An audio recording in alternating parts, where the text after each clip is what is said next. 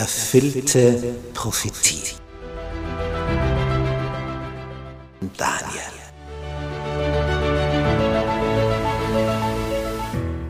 Wir studieren das Thema erfüllte Prophetie anhand des Propheten Daniel. Ein hochinteressanter Prophet, der vor 2600 Jahren gelebt hat, den Großteil seines Lebens in Babylonien im heutigen Irak verbracht hat, dort als Ausländer aufgestiegen ist in höchste staatliche Positionen und dem Herrscher eine Kenntnis über den wahren Gott, den Schöpfer des Himmels und der Erde vermittelt hat.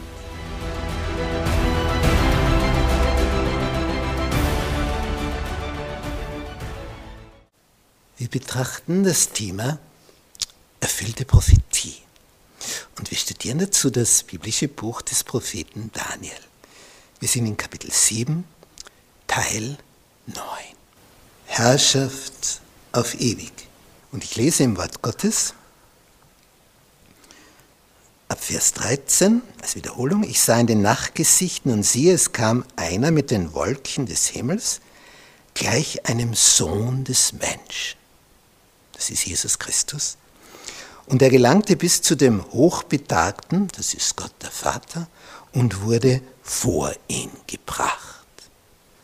Das ist eine Begegnung, Vater und Sohn. Und Daniel sieht diese Szene im Zentrum des Universums, in der intergalaktischen Schaltzentrale. Er ist also dort, wo alle Fäden zusammenlaufen. Da darf er hineinschauen. Was für ein Vorrecht, was für ein Privileg. Und was passiert da? Und ihm wurde Herrschaft, Ehre und Königtum verliehen. Herrschaft, Ehre, Königtum bekommt Jesus, der Menschensohn. Und alle Völker, Stämme, Sprachen dienten ihm. Und jetzt kommt der Gegensatz zu den Weltreichen hier auf Erden. Seine Herrschaft ist eine ewige Herrschaft, die nicht vergeht. Und sein Königtum wird nie zugrunde gehen. Das ist jetzt ein krasser Gegensatz zu dem, was wir hier werden sehen. Ich, Daniel sieht also Ereignisse hier auf diesem Planeten und dann sieht er, was im Zentrum des Universums passiert. Nicht jeder Staat wird von irgendwo aus regiert. Es gibt immer so eine Schaltzentrale der Macht. Und da sitzt der Regierungschef, da sind seine Minister, und wenn die etwas beschließen und es wird dann verabschiedet als Gesetz, dann gilt es für uns alle. Und wenn du dich nicht dran hältst, kommst du in Schwierigkeiten. Und manche Gesetze sind wertvoll, edel und gut und andere dienen nur der Machtvermehrung der Mächtigen. Und je nachdem, wer jetzt da oben sitzt mit seiner Mannschaft, je nachdem, welche Gesetze da beschlossen werden, hast du den Segen oder den Fluch davon.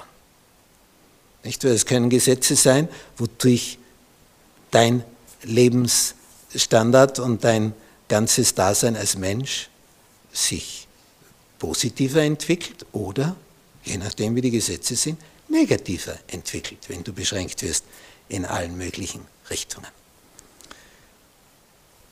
Die Mächtigen können ihren Willen in ein Gesetz gießen. Und dann ist es Gesetz. Eigentlich ist es der Wille des Herrschenden und der drückt dir das jetzt aufs Auge. Und da musst du folgen, weil er der Mächtige ist. Und hier auf Erden sieht man, wie dann manchmal der Mächtigste, zum Beispiel in Demokratien, abgewählt wird und dann setzt sich ein anderer auf diesen Thron und der ist jetzt der Mächtige. Freiwillig räumt keiner so gern den Sessel, den Stuhl, den Thron, aber bei einer Wahl geschieht es so, oder wenn es gewaltsam geschieht, durch eine Rebellion, durch eine Revolution, wo ein Diktator den nächsten ablöst. Aber wenn sich also da oben etwas verschiebt, das ist das, was auf diesem Planeten immer und immer und immer wieder passiert. Nicht? Wir haben hier rund 200 Staaten und da ist heute der Regierungschef und morgen ist er weg. Das ist ein neuer Regierungschef oder Regierungschefin. Aber was haben wir hier gelesen? Jesus wurde Herrschaft, Ehre und Königtum verliehen. Und seine Herrschaft ist eine ewige Herrschaft, die nicht vergeht. Und sein Königtum wird nie zugrunde gehen, wenn er es angetreten hat.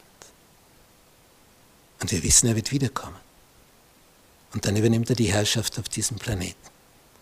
Und dann sind alle anderen erledigt. Für immer vorbei. So wie wir das gesehen haben bei diesem Stein.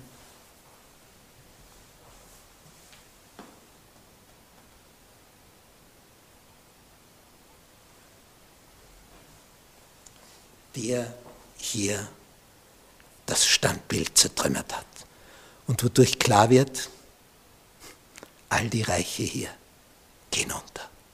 Alle Mächtigen verschwinden. Aber einer bleibt für immer und ewig.